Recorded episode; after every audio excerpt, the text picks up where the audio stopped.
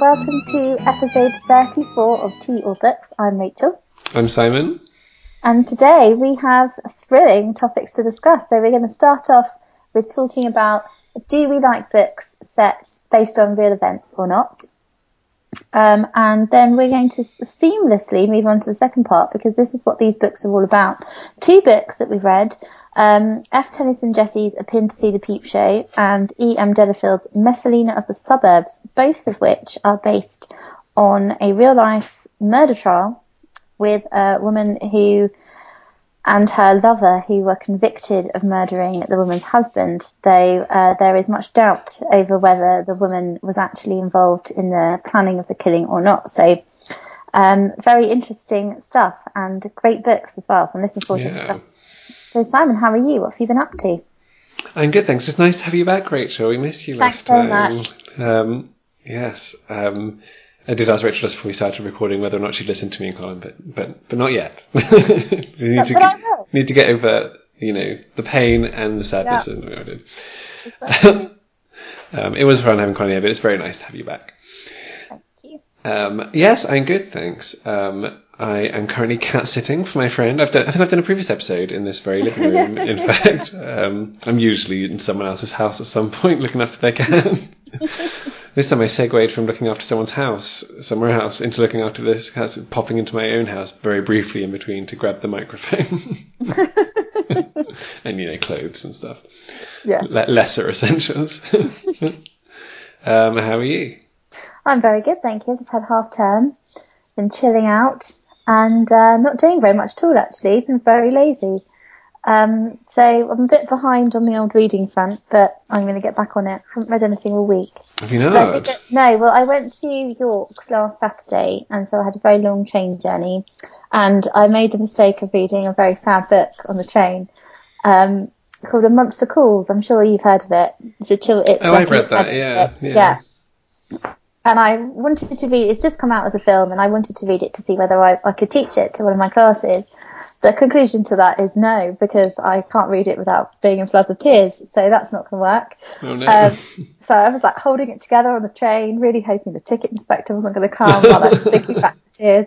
Um, amazing book, but yeah, very um, soul destroying. So I started, I finished that very quickly and then I started reading a Trollope novel, which um, was the only thing I had on my Kindle that would actually download. I didn't realise you had to download stuff properly before you went away from Wi-Fi. Yeah. I'm not very good at technology. So um, I started reading The Way We Live Now, which I've meant to read for ages, and I'm getting really into it, but it's very long. He does love a long book, doesn't he, mm. He does. You know, like when you've been reading for ages and then your Kindle tells you you're only 2% in. like, oh right, that, that'll be another 52 hours then, will it? But it's, no, it's really good. I love the way he writes, so I'm looking forward to, to finishing that. I do find it a bit, uh, um, a bit odd with Kindle. I, I have the Kindle app on my phone, and I've been reading one of E. Nesbit's novels and sort of you know spare moments on there. Um, I can't now remember what the novel's called, but um, but I've got it in the complete E. Nesbit. So it starts it's somewhere in the middle, so it starts at like 60% or something. And however much I read it, I never really gets beyond 60% because it's, probably the whole book is only 60 to 61% or whatever in this enormous collection of her books. It's very disconcerting not knowing where I am in it. Yes, I do miss a proper book for that. But the book I'm reading um, is um, Sylvia Townsend Warner, uh, The True Heart. Ah. Um, which somebody gave me in a Virago um, library thing Secret Santa. Um, mm-hmm. They, they organise one every year, two or three years ago. And after really loving her short stories earlier in the year, I, or no, last year now, I thought, um, I'll give her novels another go because I have had mixed success for novels. Obviously, you know, I love Lolly Willowes, but I've had struggled mm-hmm. with some others. But this one so far going very well. So it's set in late Victorian period, I think, on a on a farm. um, oh. And yeah, she writes really beautifully and is not too off-puttingly odd so far. well, yeah. sounds like an interesting read. Yes. um, yeah. Well, let's let's go straight into our first topic. Mm. So, books that are based on real life events. Now, obviously, we've come up with, I say we've, I've come up with this concept and now cannot think of anything. um, related to that. But I have actually thought of one that I know that you didn't like at all. Oh, really? I don't know whether this counts because we're talking about fictionalized versions of real events. We are, aren't we? Yeah. Okay, so that that that example's not going to count. Oh. So I was thinking in cold blood. Oh yeah, that doesn't. Well, um, I mean, you might you can argue that's fictionalized, Well, I guess.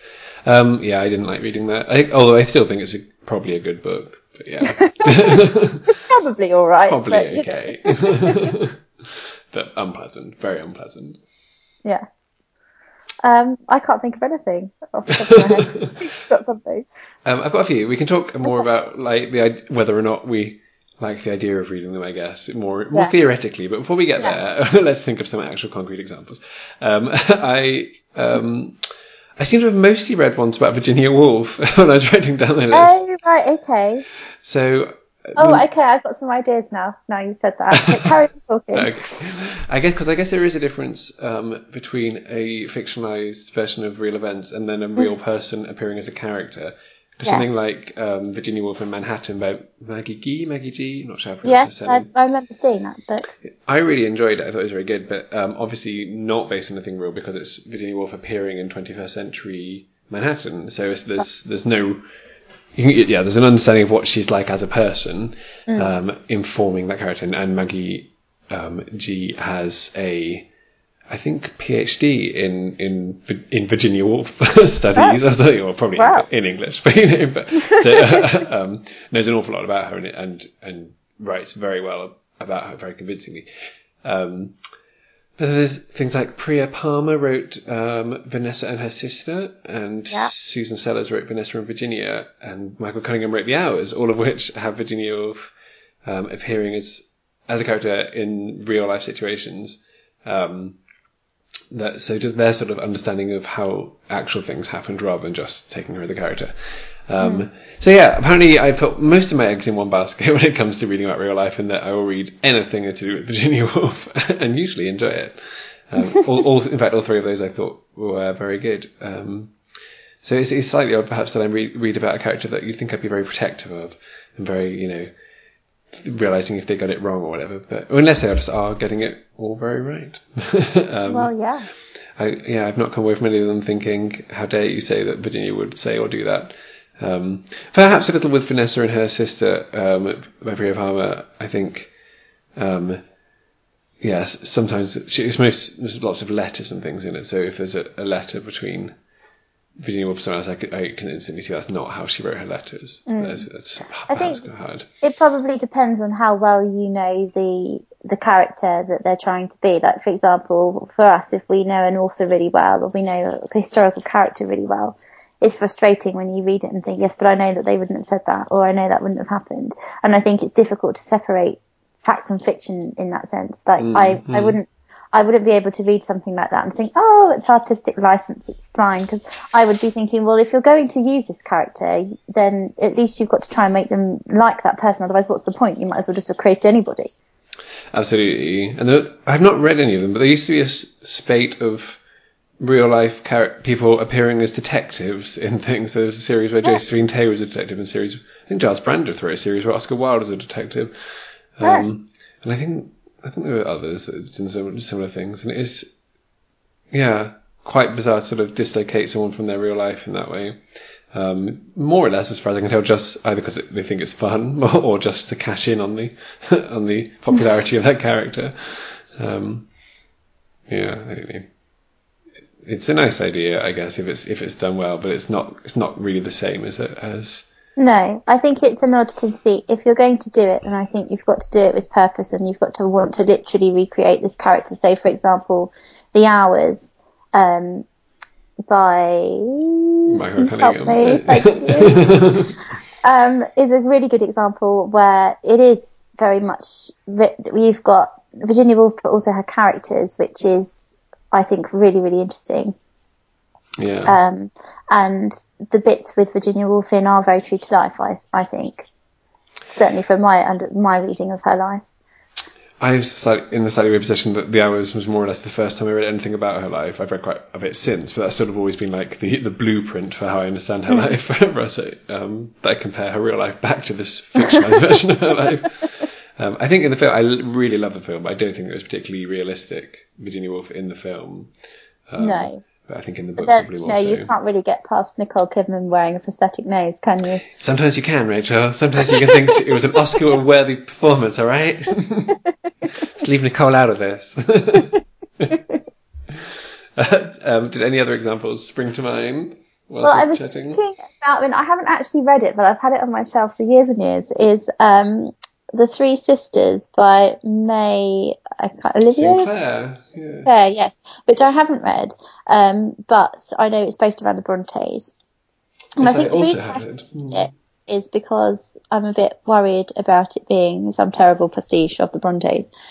Um, but I'm sure it's, you know, all right. And on the theme of the Brontes is um, the Brontes went to Woolworth, where you've got sort of strange appearance of people who aren't really, uh, which is Rachel Ferguson novel, isn't it?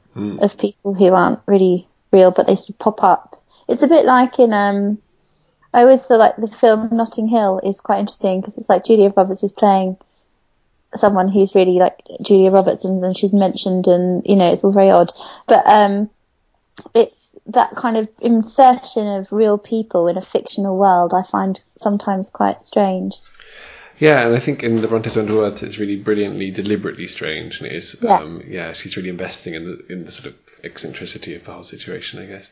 Yeah. Um, we should talk about it another time on the podcast. Actually, it's a really interesting book. In fact, I'm giving a uh, paper on it at a conference in in May. So, um, yeah, uh, the May Sinclair one, I've, assembly I've had for a long time, and I, I really like May Sinclair's writing. Not that I've read a lot of her books, but um, that's one I have always thought slightly tentative about. I think maybe it's because the Brontes have become so mythologized now that I wonder if I'll just be put off by like the steps they have to that sort of get, you know paint by numbers Brontes or whatever. Yeah. Um, uh, yeah, I'm sure there's scenes where they're wandering over the moors looking into middle distance, but perhaps not. Perhaps I do May Sinclair an injustice.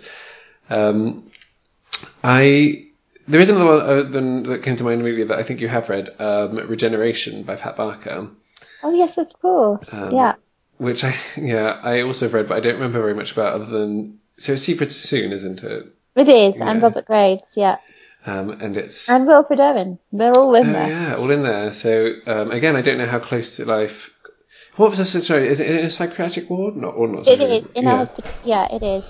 Um, it's very interesting actually, and I think, I mean, I think Pat. I, I know Pat Barker researched it really carefully, so she was very keen to try and make it as realistic as possible. But I mean, obviously, there's artistic license in there, but it's. Um, I think with that, it's kind of the use of these characters as a hinge around which to discuss wider issues.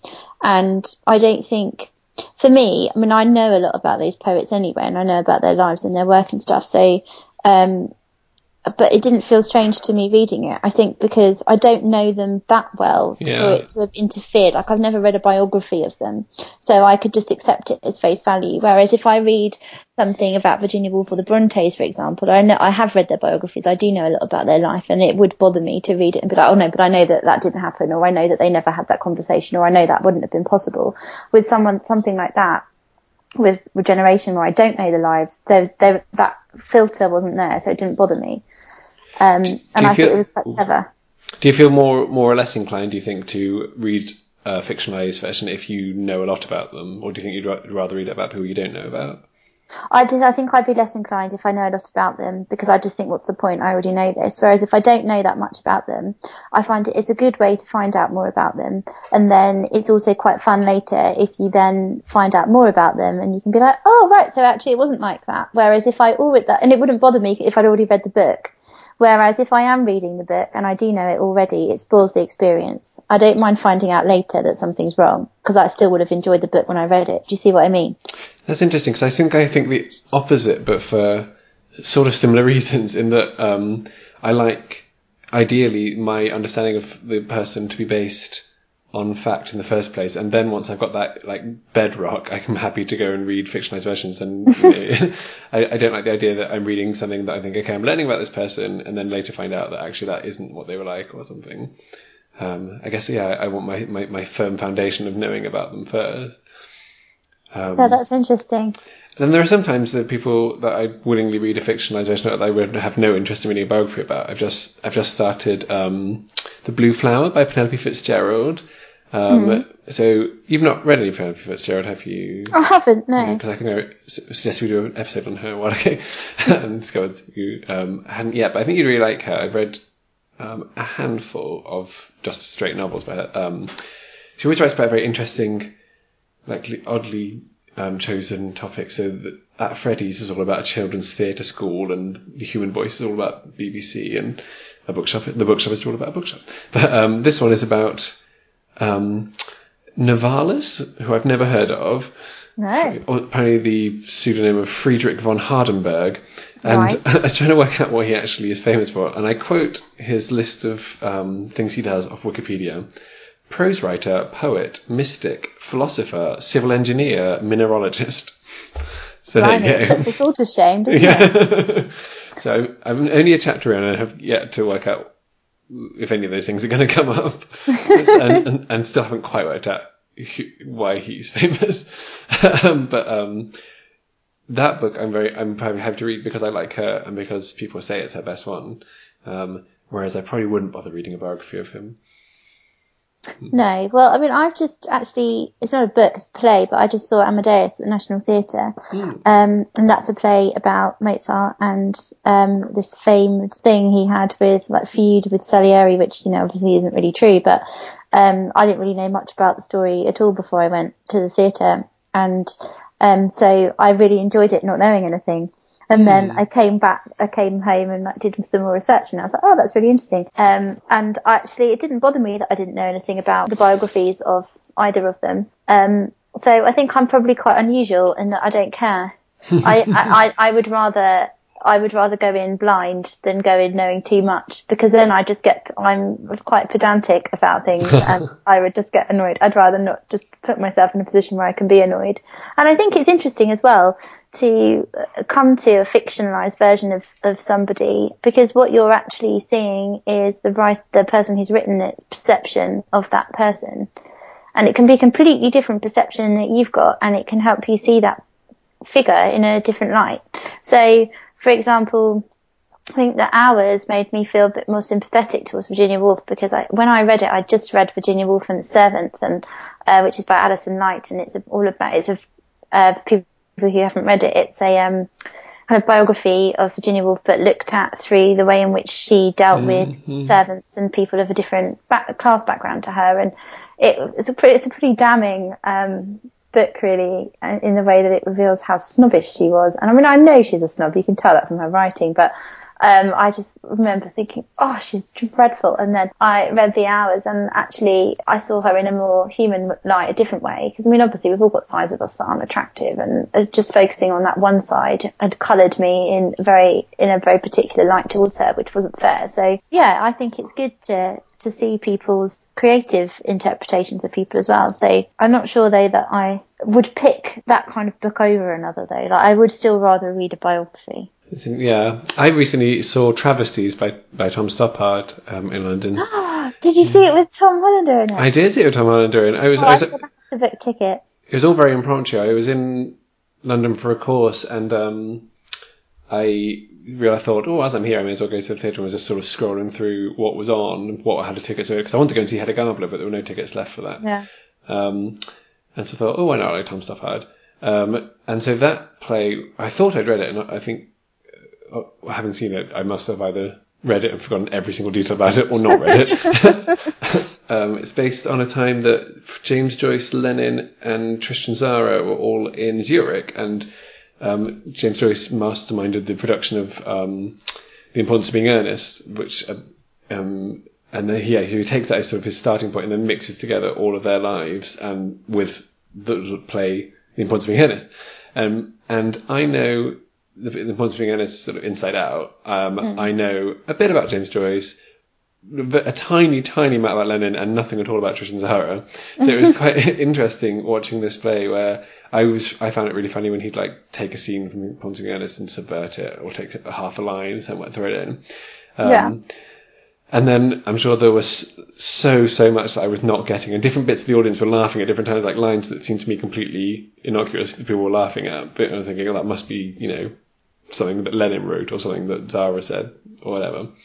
Um, so that's one of the things where I now have a very bizarre understanding of who Tristan Tzara was that I'm sure if I read a biography of him would turn out not to be the case because, because, it's a it's a very frenetic, strange play where I mean at one point people are like doing burlesque dancing to communist manifesto or something. So all all sorts of things that probably didn't happen. but very very good, very brilliantly um, direct and everything. It was, uh, it's one of those odd things where even if you haven't got a clue what's going on, you somehow still really enjoy it. well, I mean, I would watch anything with Tom Hollander in it. I say I can I can take or leave Tom Hollander, so I felt like yeah, I, I was um, spoiled by seeing him when. Actually, I didn't care whether it was him or someone else playing that role. but he was very good in it. So, yeah. And sometimes, I think we, when we talked about artists versus painters, I talked about how I read most of Summer in February by Jonathan Smith without realizing that the painters in there were real people. So that has not given me a great grounding in knowledge of them. No. Um, but yeah, I think I think in terms of the would you rather read I mean, it's not quite how we frame the original question, but it will do. Like, how would you rather read a novelization or a biography? For me, it really just depend hugely on who that person is. Mm. Um, I don't think I've got a hard and fast rule really. Um, no, I think you know there's a time and a place for both. I think you probably get more enjoyment out of reading about somebody that you already know a bit about. I think for me, the more I know about somebody, the less likely I would want to read a fictionalized version of their life, unless it was in some sort of interesting concept. So, for example, that book about Virginia Woolf in Manhattan, it's not supposed to be realistic. It's interesting. You know, why has she chosen to do that? I might be interested in reading that. Whereas if it's, I'm going to write a book about Virginia Woolf, you know, being Virginia Woolf, I don't really know what the purpose of that book would be. Do you know what I mean? That's true. So there's got to be a good reason why they haven't just written mm. a biography, or you know, you don't want to feel like this person started writing a biography, realize it was too hard, and there's yeah. I'll just write some kind of yeah. story. Which I presume is not the case in, in the vast majority of instances. No. Um, yeah, and I say, like, I think I'm the opposite. Um, I would much rather read a fictionalized version. I mean, I probably, I mean, the fact that I've read four with Virginia Woolf in and, you know, two with anybody else in, so that does he something, doesn't it? Yeah. But um, in fact, I once had a, a, vague idea of writing a novelization of A. Milne's life, or or like a section of it. It was going to, it was going to be about when Christopher Milne came back from the Second World War. But, um, Simon, you should do it. Maybe one day I will. One day. Or there's a film about A. Milne coming out this year, which I'm very excited about. Um, I don't think it's got a title yet, but um, Domhnall Gleeson is that his yes, name? do you know what? I've heard you've told me about this before. Oh, I probably did. It's got oh. unlikely actors in it. Yeah, yes, I think I talked about in the podcast actually. Yes, Margot Robbie. Yeah, um, uh, and I just thought, really, yeah. when you said that. Yeah, yeah. I think they've not cast her for any great similarity in, in how she looks to um, Daphne Milne. I feel like it's going to be quite a flattering um, comparison. yes. Uh, but yes, I, that's one of those things where um, I'm very excited about it. And I'm also quite excited about going and sitting there and saying, well, actually, an awful lot. I, think, I think maybe that's why I, I, yes, I think that's probably why I like reading novelizations as well of people I know a lot about because I feel like I'm could be superior. So, well, of course, it wasn't published until the following year. Basically, I'm a terrible person, and that's the solution to why I like reading certain books. um, but in the in the ultimate decision of do we like doing it or not, um, I don't really know how, what to what to pick because I I think I do, but I've done it so seldom. um, I think I would say I prefer to read a biography rather than a fictionalized version. So that would be my stance on that. But I don't dislike it. It's just I, if you're going to write a book about something, I would rather it be original rather than using the life of somebody else. And I think I'm just going to say that I'd in, rather read the novelization in general, um, just because I want people to suggest more to me to read. So I think we may have changed what the question was halfway through the episode. But, yeah, well, um, we're entitled to do that. be It's our question. Our- yeah, it's our podcast. We do what we like. Um, but please let us know any um, novels about real people or real Hmm. situations. And we've only really covered like famous people. I guess there are probably some out there about, I know, real situations with not fam- not famous people. Does that make sense? A bit like the ones we studied But- today, I guess. Yes, exactly. Much like what Studied, sorry. We have studied them and I'm, I'm, very I'm, I'm wildly overestimating what we're going to do. but yes, this does feel, uh, Rachel, sort of curiously scholarly for Tea or Books, this comparison. Doesn't it? It feels like an actual real comparison that should be made. You know, it feels like there should be a paper about this in a small journal. Well, I'm happy to write it. I mean, Do. you know, Um, pitch it, pitch it. If, if you if you if you look after a small journal about into all women's writing, we'd like Rachel to write you an article about these, get in touch.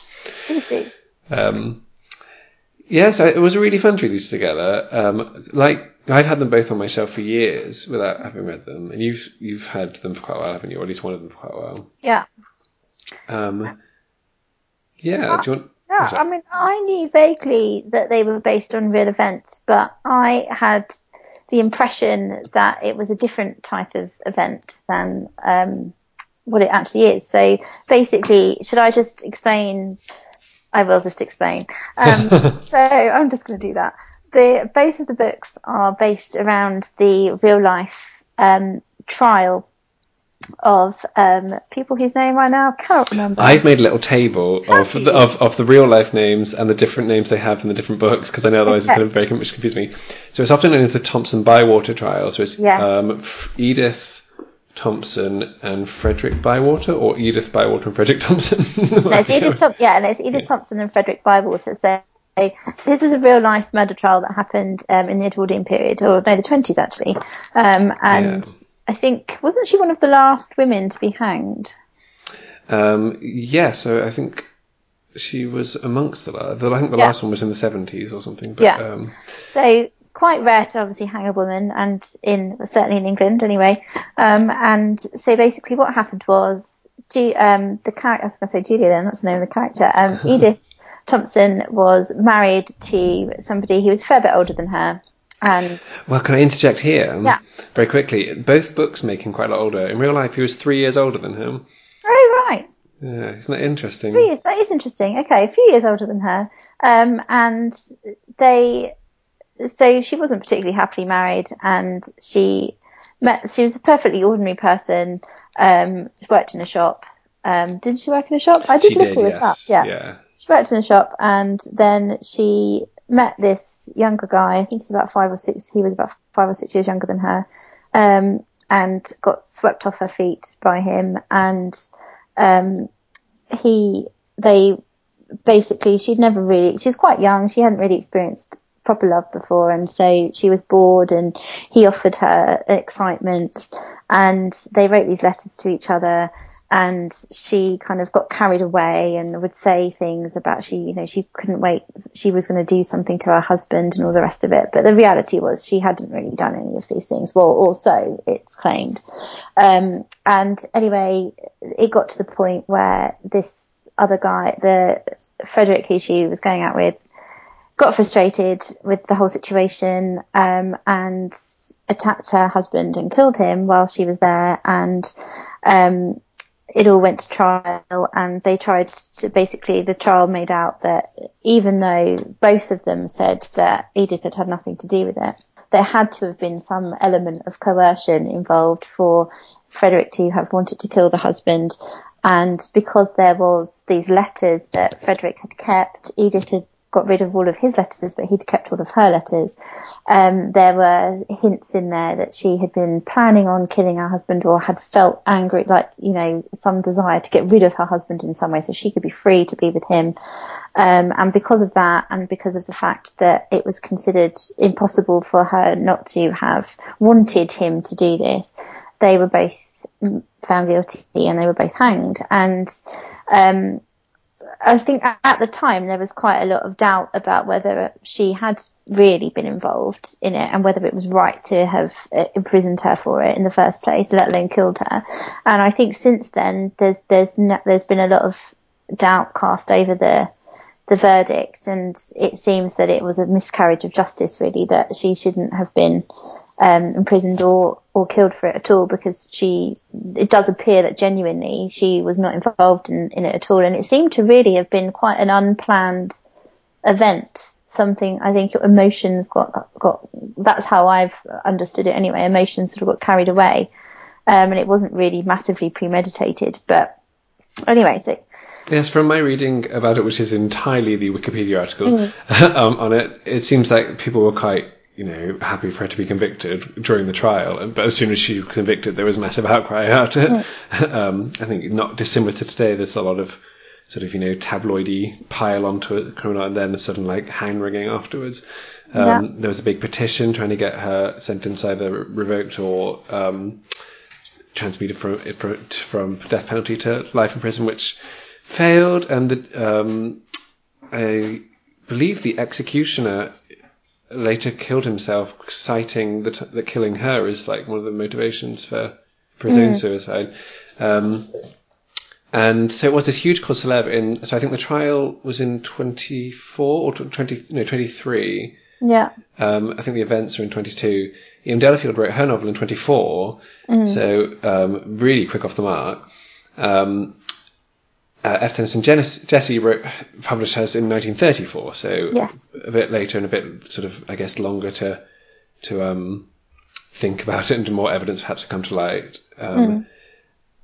So let's just, I know, I know they're both sort of the same story, but we can vaguely summarize what the, the way they're treated by these by these writers. Um, which would you like to do? Um, can I do a pin to see the peep show? Sure. So we both read this one first. We both read them yes. both for this podcast, but we've read them for that, that one first. Yes. Yeah, so Pin to See the Peep Show is a much longer novel for starters, um, and Julia is the name of Edith, and um, she, we spend a lot of time with her before she gets married um, in the book, and you see her uh, she's at school and how um, anxious for attention she is. She's quite proud of her appearance. She's not necessarily beautiful, but she makes a lot of herself. She's very clever um, and she's very keen to make something of herself. She grows up in Hammersmith with um, parents who are very, you know, um, lower middle class and she's quite embarrassed by them and she that her house is not particularly smart and she wants a better life for herself and she gets herself a job in a shop and she works her way up and she does very well for herself. Um, and then her father dies and when her father dies they don't have any money left because he didn't make very good savings and so her cousin and her aunt and uncle have to move into her house and take over her bedroom and in the meantime her father's one of her father's friends um, has been sort of courting her. He's recently become a widow, and even though she finds him quite repulsive, um, she's so precious about her personal space. This her cousin having to come to her house and share her bedroom is this impetus for her to quite rashly decide to to marry, um, and so she basically marries to get her own flat, um, not because she loves him, mm-hmm. and um, she's still very young. She's only in her early 20s. So she moves, she marries, and um, very quickly she realizes that she's unhappy, but then the war breaks out and her husband goes away, so she doesn't really have to deal with it. Um, and she thinks that it's going to be okay. Um, and then you know, it's not okay. And she meets someone else and was in love for the first time and she can't bear the thought of not being with him. And it's, uh, yeah, so then the rest of it, I mean, it's all based on the real story, so it's all the fallout of that really, and then what happens. And um, unlike Messalina of the suburbs, there is quite a lot of time when she's in prison and she's thinking about what's happened, and it's a very sympathetic portrayal. Very, very yeah, very. Of, of Julia, uh, Julia, and you know, paints her very much as as an innocent. Great. Um, and and yeah, yeah so Messalina of the suburbs is, is very very similar. Um, in terms of where it starts. So it starts again in childhood, um, but where F. and Jesse makes her this very sympathetic, almost sort of impossibly intelligent and mm-hmm. sophisticated um, uh, girl for particularly for her class. She's sort of this this sense that she's far too good for where she's from, and she's and she Yeah. des- rises up because she's so like extraordinary. And there's even a scene during the trial where the, where her counsel describes her as this extraordinary person that you'll meet, you know, one, once in a lifetime. Um, E.M. Delafield makes um, Elsie. She is called in in in the Yes. extremely ordinary. Um, she is in this working class family, but all, all the dialogue in it is um, very well. Everyone sounds like the one behind the counter in Brief Encounter. There's lots of like, oh well, I'll go for the foot of our stairs, and oh, I'm sorry, I'm sure, and all sorts of things. But um, but um, very determined to make her an extremely ordinary person. Similarly, she gets well, she starts her job as a companion rather than shop, where she she gets um, starts an affair with the doctor there, the, the father Yes. of the, the household. That's- That's over fairly quickly. She then marries a guy called Horace. He's called Horace uh, in this book, um, who almost instantly, when he's married, becomes appalling, just uh, like very um, controlling of her and very reluctant to let her see her family, um, where she's lived with her sister Geraldine and her mother. This, um, um, but she then meets Leslie. Frederick is Leslie, um, who uh, is sort of dating her sister, but quickly um, snares him herself. So uh, and and yeah, there the story is very similar, um, except it ends much sooner. Possibly because of when E.M. Delafield was writing. I don't know if the trial was still going when she was writing it, or if it because she finished writing it in 1923. So um, possibly the outcome wasn't known. Um, Oh yes. Uh, but I don't know um, if the ebook is the same. If anyone's been reading that, but Rach and I both had the experience of um, um, our, our copies have lots of short stories at the end of them, and I hadn't, I didn't know that was coming, and so I suddenly just turned the page, thinking I had about eighty pages left, and it just finished. Was like, oh, and that was whilst um, th- that was during the trial. I think they just announced that she was going to be hanged at the end, and that was it. So Yeah. whereas you see a lot of Julia in prison, you you don't see anything after Elsie has been told that, and that's it. That's it. No. Um, but again, a very sympathetic portrait, albeit not um, particularly so sympathetic in terms of her being innocent, not particularly sympathetic in terms of what E.M. Delafield thinks of the character. No, I found that quite a stark difference actually, because I literally read them back to back. And um, Julia in Up into the Peep Show is, as you say, very much seen as a fish out of water. You know, she she shouldn't have ever been put in this situation. She doesn't belong in the house that she's been brought up in. She doesn't belong with those sorts, of people. And you know, she's looking for um, magic, I suppose. She's looking for something that elevates her out of that life. And you can see much more um, clearly, I think, in in Pin to See the Peep Show, the psychological um, reasoning why she does what she does. You know, you can see how trapped she feels. You can see how much of an escape she longs for, and everything she does. There's there's a sort of reason in her childhood that is given for her behaving in that way, um, and even though she does write questionable things in, in her letters saying, you know, oh, I wish I could give him poison and things like that. You kind of know she's doing it to create a story, to create a drama, which is very much what they said about Edith Thompson. Um, this almost childish desire to be uh, the princess or the, something in her own story. Um, and by making her much more of a middle class, well-to-do character, and she mixes very much with well-to-do people through the shop that she works in, and the shop is owned by um, an aristocrat, so she mixes in those circles, and she's considered by everybody else in in the novel to be somebody who's very special, somebody who's talented, somebody who's got a natural class about her. Whereas in um, Messalina of the Suburbs, Edith Elsie is just kind of I suppose she's grasping. I would the word I would use. She's very much, um, you know, a girl made good, if you see what I mean. And she's she'll use anyone or for for her own advancement. And she's very, very. She came across to me as really quite manipulative in a way that Julia doesn't.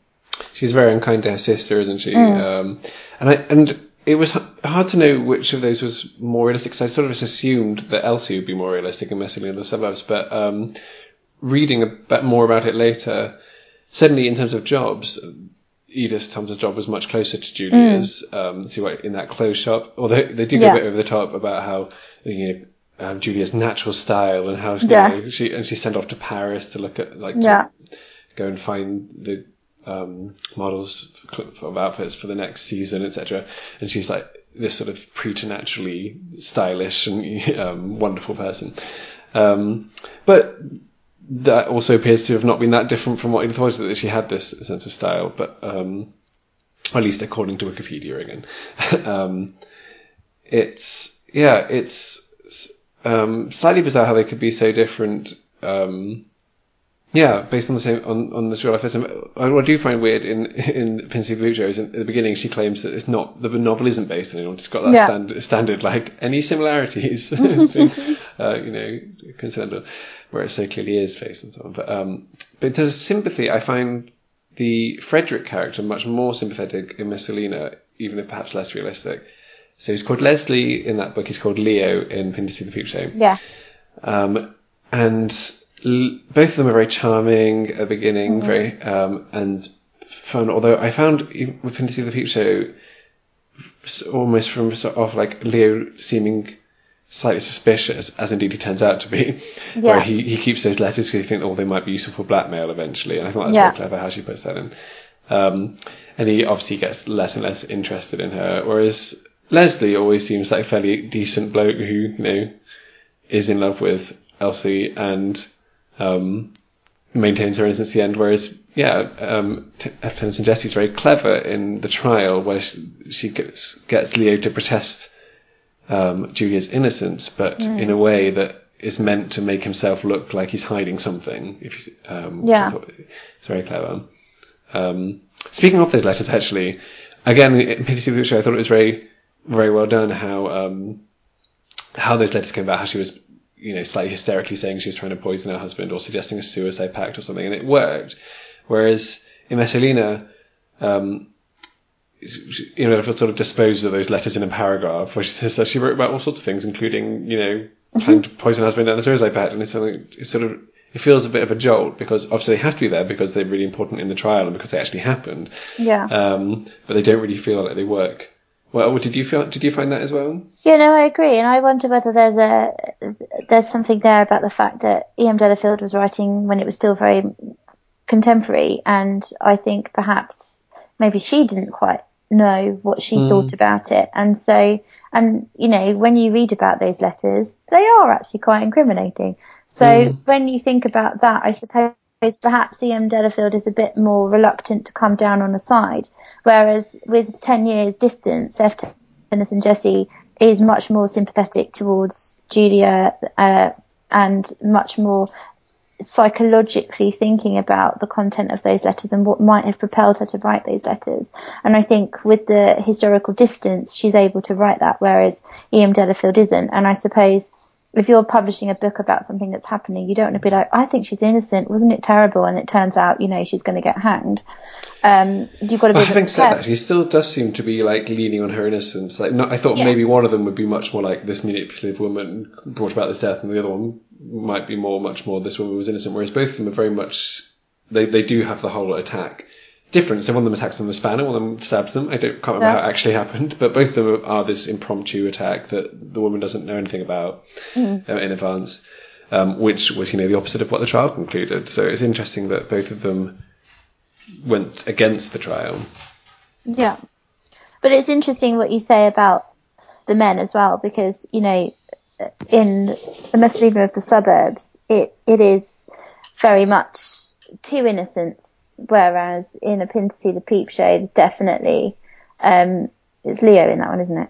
Yeah, um, yeah. It's Leo who's, who always comes across as a bit of a shifty character who's uh, up to no good and he's always got one eye to the thought that he need, he'll need to extricate himself from this relationship at some point. Whereas, um, the other one is much more like, you know, this is a mutual thing and, and he wants to get rid of her husband because he really does want to be with her. Um, so it's interesting, but it's also, I think what's quite interesting about both of the books and their treatment of it is even though there is very much a sense that both of both of the writers believed that um, Edith was was innocent, um, there is a real difference in the way they present that innocence and the way that they justify their reasons. And I think um, F- it's interesting that F. Tennyson Jess- Jesse feels that she has to make um, Edith more refined in some way Mm-hmm. in order to make her justifiably innocent. Whereas E.M. Delafield doesn't feel the need to do that. You know, Elsie is very much a working class girl and that's fine. Whereas I think F. Tennyson Jesse wants to point out that, you know, she was something special. She was something different.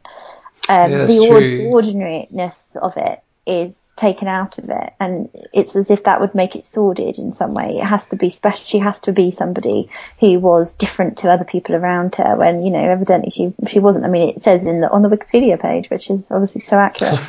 um, but, you know, she was, Edith Thompson was a clever poet. She was clever. She was bright, etc. But, you know, she's not, she wasn't anything massively special. And the sort of key defense that they give in, in Pinty Show is that she's this very imaginative, almost like a fantasist. Yes. Whereas there's, a, there's an interesting line in in Delafield's where, where she underlines the fact that she's, Elsie's not imaginative. Yeah. Um, where she's just, um, yeah, this sort of girl who sees what's in front of her and, and that's it. but, Yeah. Um, so, I mean, going back to our first half of the discussion, it's interesting that if I'd just read one of these, I think of that sort of how it was. Um, Yeah. Whereas what's really interesting about reading them back to back, and I thought it might be a bit frustrating, but I actually found it fascinating to see how this character could, this real person could be so different. Um, and talking, uh, you know, to complete the sort of um, triptych of um, of sympathy, I found Herbert, the husband in Fantasy Future, much more sympathetic than Horace in Messalina, um, where I felt quite sorry for Herbert in that. You know, he obviously it's not a great marriage, um, but it's not really his fault. It- He just he was attracted to her, she wasn't attracted to him. There's a lot about whether or not they share a bed. She, she said she'll marry him only if they don't have to share a bed. Um, she, she, yeah, she's willing to give him in inverted commas conjugal rights, which comes up quite a lot. um, but um, he's just quite lovelorn and quite sad that his that his um, marriage is failing. Um, and I think it's that's justifiable, and you can feel his frustration. I mean, you know, you don't, don't want to marry somebody who's young and attractive and then never be able to have sex with her. Um, and he's obviously had a relation. uh, He's he's been married before, and that marriage, uh, his wife dies, and she's you know she's one of those women who's perpetually unwell. Um, and that's obviously been a disappointment to him as well. So basically, he's just sexually frustrated, really, which you know is understandable. Um, I think he's also sad that the relationship isn't working. That it's not the sort of that they Yeah, can't do things together. And he had a vision of what it would be like to be married to her and, and he thinks that she's great you know he thinks that she's stylish and smart and you know she's a she's classy like he he values her for all of the things that Tennyson Jesse says that she is and Yeah. You know all Julia ever gives him is disdain and to be fair to him he provides her with a nice home she doesn't need to work she only works because she wants to um and, and he's not unkind or No. cruel or anything. Whereas Horace is. He's, he's Yes. very um, sort of almost. I think.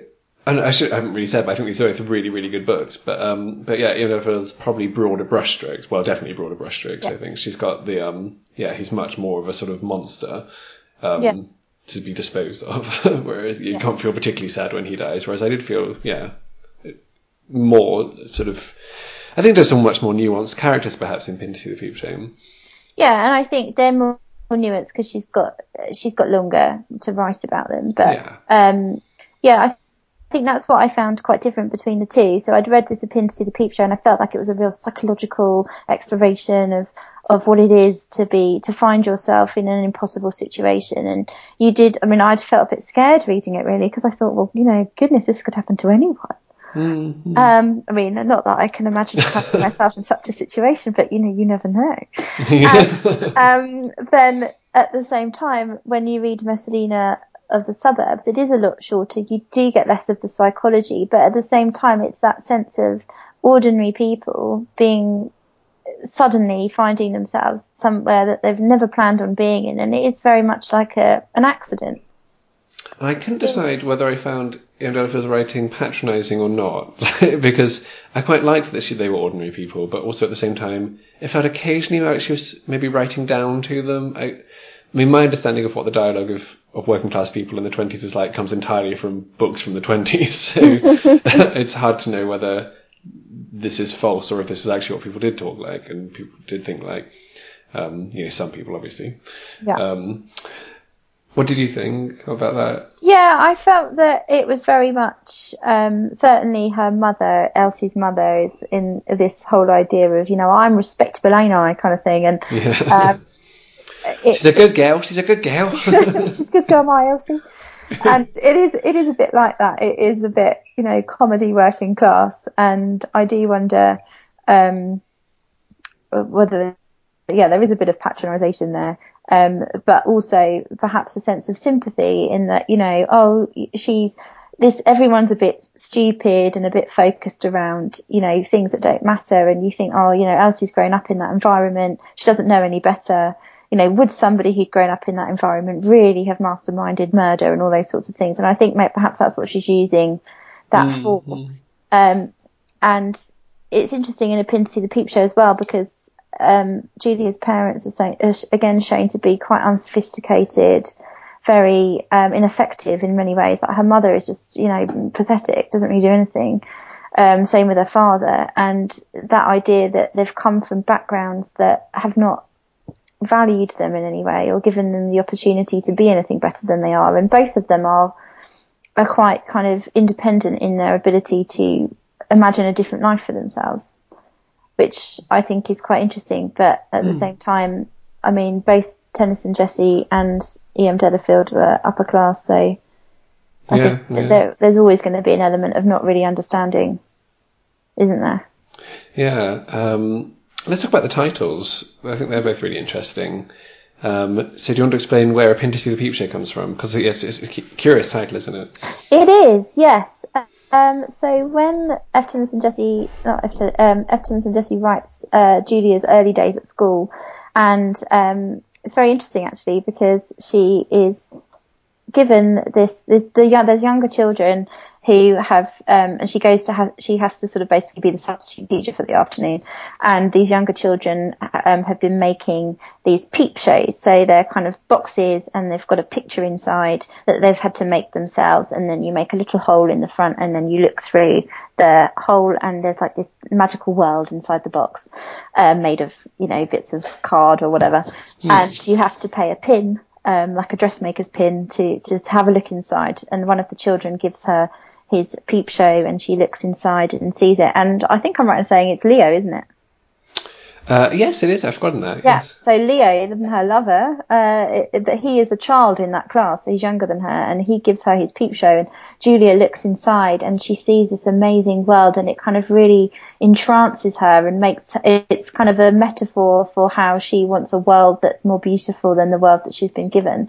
Um, and it's really interesting that she chooses to make Leo the owner of that peep show who gives it to her to view. And it's like he offers her later on a different world, but ultimately it's all false, isn't it? Yeah, oh, very good. Um, I also think it's a nice sort of metaphor for. it's a very sophisticated. Uh, again, Rachel is available for that article. But, um, um, I I thought it was also an, an interesting sort of um, comment on the spectacle of how she later becomes sort of the peep show herself. How um, the public is clamoring to see this this child, not really thinking of it as real people anymore, but just as figures in this mm. um, in this drama for them. Um, whereas Messalina the Suburbs, um, I think in 1924 perhaps people had a better understanding of classical figures than they do now, or perhaps yeah. certainly than I do. I keep kept having to look up who Messalina was and kept forgetting. Um, so Messalina, a real person, um, alive in the first century, um, who was married to Roman Emperor Claudius um, and uh, allegedly conspired to kill him. So she's t- taking this because I, yeah, I originally thought that she was in classical myth. It turns out she was actually just a real person. Um, so, so uh, yeah, you know, we took this uh, real life, presumably very powerful, glamorous sort of story of you know political intrigue and you know in the suburbs um, yeah. of the suburbs in that very 20s. In fact, I guess it's still today, sort of looking down on the suburbs. She also wrote a book novel called The Suburban Young Man, which is all about how terrible it is to fall in love with a man from the suburbs. so, she obviously had something about the suburbs. um, which I think those titles really good sort of clues to how the novels novelists are going to treat their characters. Mm. Where, yeah, know, there's very much, isn't it strange that this big drama happens in the suburbs, whereas F. and Tessie's is much more um, look at this sort of sophisticated, fantastical world of, of yeah, real people with going going through something extraordinary. Um, and Yeah, also, it and was I a really interesting discussion um, of abortion. Just to take a tangent, that was um, unexpected in the 1930s novel. Yes. There's a lot of it, and it's and both of the books actually are very interesting for their domestic details and also fashion details. Mm-hmm. I found it all very interesting, and I also found it interesting um, about the kind of I love books about people who work in shops. I don't know what it is. I just find it Yeah. really interesting, and um, you know all of the details of, of what went into it, and the independence that Julia has of travelling to Paris and things. Certainly before World War One, and I think there's a lot of uh, belief out there that women didn't have a lot of freedom of movement or opportunity to be entrepreneurial or anything at that time, but actually there are a lot of working women in these books who are working and providing money for themselves. You know, Elsie's mum runs a boarding house. Um, so it's quite interesting from a socio-economic perspective as well. Yeah, I loved all the stuff with the shop. I love the characters there. It was, I, I mean, I'd happily have read a novel just about that shop. I know, it was Uh, great. Yeah, the different hierarchies and what was what were the name of the people who? Oh, the matchers who just like the Mm. the, the much lower class girls who would just run between shop trying to take from match a fabric at the fabric store. Yeah, um, nobody wants to be a matcher. No, quite. Mm. um, yeah, and and you also see the consequences of war. I think in a much more real way in that in that novel because Mm. Um, Elsie's first sort of love, sort of, he never really gets that far, but um, he's sent off to war and, and he dies in war. Alfred, is it? Something like that. Yeah, something like that. Um, and that's quite poignant. It comes comes back to her occasionally, particularly in, in the early days of marriage before she um, re meets uh, Leslie, sorry, Leo. Um, yeah, where she um, yeah, thinks, oh, this isn't quite like it was with him, that sort of thing. And then, yeah, the people in the shop who lose people in the war. And it's, yeah, I think it's quite a lot of poignancy around the effects of the war and how, in some ways, the war, with, you know, quick marriages between people who didn't know if they would see each other again, did maybe propel her into this marriage, maybe because it was an environment where quick marriages were, were more, Yeah, and it's interesting how these marriages are, very much encouraged and supported by the mothers. And you do think, you know, especially considering the age of both of these girls, you would have thought that the mother would have been a bit more like, hey, you need to, I'm not sure this is quite going to work. Um, and instead they're kind of very anxious to get rid of these, like, the girls are very much seen as something to get rid of. Yes, Um, particularly in the settled. Messalina. Yeah, she's Yeah, thr- like, you know, thrilled. Just sort yourselves out, you know, you need to be with somebody because you're going to get in trouble, basically, unless you are. Oh gosh, yes, she's basically like you're going to get pregnant outside of Yeah. marriage, aren't you? Unless Yeah. you get get a ring on it. So, you know, there is a lot in here to think about in terms of, you know, how responsible were people for the decisions that they were making and actually how much can these people be blamed? And I think, you know, there must have been a hell of a lot of unhappy marriages. Yeah. Um, what did you think of the uh, writing in the two books, just in, ge- um, in general? Um, I, you know, I've never read anything by Tennyson Jesse before, and I was incredibly impressed it. So I thought it was brilliant. Really loved it. Um, and I think her ability to capture um, both internal and external environments is amazing. Like, I loved her description of London, of her riding on top of the omnibus and seeing things flashing past, and it was all very interesting. And um, her use, her ability to capture different voices and get inside people's heads. I think she's got a beautiful way of writing. I really want to read more of her stuff actually. Um, E.M. Delafield, I re- re- like her writing a lot, um, but it's it lacks that. Um, not. It's not that it's not nice writing because it is nice writing, but it, it's not beautiful writing. Yeah, I think I agree. I, again, I've the first F. Tennyson Jesse book I've read, and it was yeah, really, really thought it was very sophisticated, very beautiful in, in places um, writing, and whereas I think E.M. Delafield, I've, I've read maybe like fifteen or twenty of her books now, like um, a lot of them. Really like her, obviously, um, and I think page by page, like or like sentence by sentence, she's not a great prose stylist, but she's a brilliant storyteller. I think. Yes. Like, the, I found it. I re- I like read Messalina much quicker, even though I mean, obviously it's shorter, but I still, you know, page by page was going along quicker because it's a page turner. Um, even though I knew exactly what was going to happen, um, or more or less. Um, and I think it's. Pro- I've read better books by her, um, but I think she's one, one of the best storytellers I've, I've read in terms that yeah you get you get into that world you, you get the characters you want to rattle through it um, without without being you know like a, a trashy writer it's, it's not like, No. yeah it's not that sort But of she's not a stylist. She's a storyteller, and there's a difference. yeah and she and she's yeah has moments but but generally and that's sort of it's sort of like comparing apples and oranges with these because Hmm. if I was just going to say which is the better writer in terms of style, definitely F. Tennyson Jesse. In terms of which one I enjoyed reading more, it's trickier because I, I, I yeah, I don't really know. I haven't really decided yet. Mm. Um, did you did you have a firm favourite in terms of which you preferred reading? Yeah, I did. I I preferred pin to see the peep show because I I mean I think perhaps because of the length, it just allowed for more interiority, and I like interiority in a novel. Yeah, I felt that I knew the characters more, and I could really sympathise with them. Whereas Elsie, I couldn't sympathise with as much, and I think that's why I didn't. I mean, I didn't dis, I didn't not enjoy it. I mean, I thought it was very good, but um, yeah, having just read the other one, I found it like, oh, I, I preferred Julia the whole way through. How did you find the experience in general of reading the same story twice in a row? Did you Well, find it good or disconcerting or? It was different to what I expected because I finished a pin to see the peep show, and then I thought, I, the, my first thought was, I don't think I can put myself through this again. um, and I was just like, oh, and then I started reading it, and it was so different because I just thought, oh, it's going to be, you know, pretty much exactly the same story. But it's funny how it is the same story, but not in any way, shape, or form the same story at all. Um, is a very different person to Julia, so I found, and I actually found it really fascinating how differently both of them had handled very similar material, and how differently they had um, interpreted the events and in, and chosen to interpret the people and you know class wise and motivation wise so yeah i actually found it really interesting and i think you know going back to our earlier discussion it is really interesting to see how different people perceive the same things because these are I think you could probably, if you didn't know, read both of them without necessarily making the connection if you'd read them far enough apart. That's a good point. Possibly could, yeah. I, I, would definitely recommend it anyone who who's read one or, or neither. That uh, reading, doing it like this, I think is a really fun, unusual thing because it's not often this sort of thing happens. Like, there No. probably aren't that many pairs of books based on the same events, and I think it's, um, yeah, I definitely recommend the the experiment. Um, um, and I think I'm also, I think I am going to pick up in to see the Peep Show as well because, um, whilst I, whilst I perhaps maybe even I might even have enjoyed reading the Delafield more. I think because it's such so unusually good a novel, um, the Fantasy and so nuanced and interesting that I think I have to choose it. Although it feels wrong to pick someone over E.M. Delafield, given that I love her so much.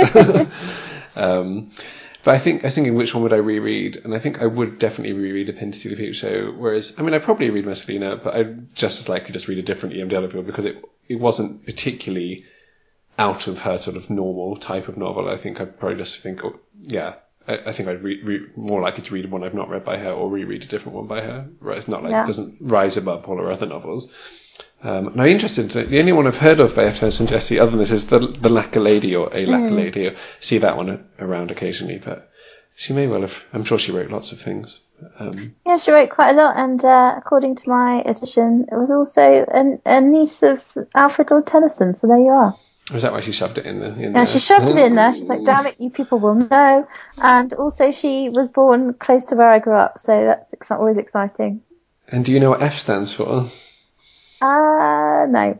Frinowid. Fryniwyd, yes. I'm presuming that's a Anglo-Saxon name.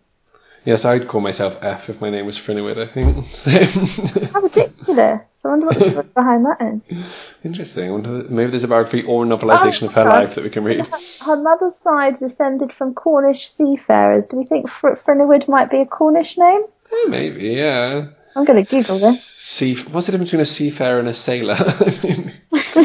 Maybe a seafarer is someone who's more um, classy sailor. Yeah, basically. And a seafarer. Someone who, um, you know, is exploring perhaps rather than needing to do so for a living. Sounds how do we alright, spell yeah. this? Fryniwyd, right? lots of lots of Y's. Yeah, Fryniwyd. I'm spelling it wrong. Fryniwyd. Um, it's only coming up with F. Tennyson Jesse. Apparently, first name meaning. Uh, oh, there's a there's a website. Let's see. Apparently, it means you have a very sensitive, inspirational, and idealistic nature. I'm not convinced it's true. It doesn't sound like the most scientific website. No, It also doesn't tell me where the name comes from, which is what I was looking for. Maybe Uh, made it up. Well, I mean, it, maybe it is a made-up name. It's absurd. Friniwood. No offence to anyone who's called Friniwood. I mean, there may well be someone listening. I think you're overestimating the reach of our podcast. Um, if you are called Friniwood, please tell us what it means. Oh, please get in Um, touch, I literally couldn't find nothing. She's the only person in the world with this name, it seems. there you go. It's a shame that she, in some ways it is a shame that she went for F then. If you know, Oh. that's a special name that Frinnywood Jesse, could have T Jesse. Anyway, her, her father was called Eustace, so yeah, well, you go. They didn't love an ordinary name. Whereas what E.M. Delafield was, um, well, she was Edme Elizabeth Monica. Yes, Edme, Yes. the usual name as well. quite like Edme. Well, we seem to have wandered off topic somewhat. Very, very um, so yes, that's two votes for Appendix the a Show. self, Oh, so it's Winifred, but I think they changed it to Friniwood. for their own reasons. Yeah. Frinnywood, Winifred, uh, horrifying. But um, great, good for her. Um, so yes, we very much recommend both. In fact, all the books I've read just for podcasts have ended up being really good. So hurrah! Yeah. But um, I really like both of these, and it was a really fun experiment. So um, do let us know if you've read either of them and which you pick. Um, as I s- think I said last time, Messalina of the Suburbs is very cheaply available on, on e-reader if you have a if you have a Kindle, you get it for seventy nine p or something. Um, I don't know how easy Pin to see the Future Show is. Well, it's. I think it's fairly easy to buy used. I mean, I've I've always seen them in charity shops, secondhand bookshops. Okay, cool. So yeah, I mean, And I did read the short stories in the Messalina, which were fine, but Oh, not did at all you read related. them? Oh, I I didn't bother. did, yeah. Um, they're mostly about how terrible women are, actually. So, Interesting. yeah, um, it's the end of the weird sort of play all around whether or not um, people should intervene in the in the lives of young women um, who are pregnant outside of marriage. So there you go. Well, I think I'll So- give that a. I'll go- give those a miss. Yeah. It's just someone flinging themselves out a window. It's all very dramatic. um, in the next episode, um, we will be talking about two books about spinsters. Um, we're talking about The Rector's Daughter by F.M. Mayor um, and The Magnificent Spinster by May Sarton, uh, which Rachel gave me six years ago and I've yet to read. So this is a very good incentive for me to read it. Yeah, um, um, yes, we'll be rereading The Rector's Daughter. lovely book. Yeah. Okay. Cool. Thanks for listening. Bye. Bye.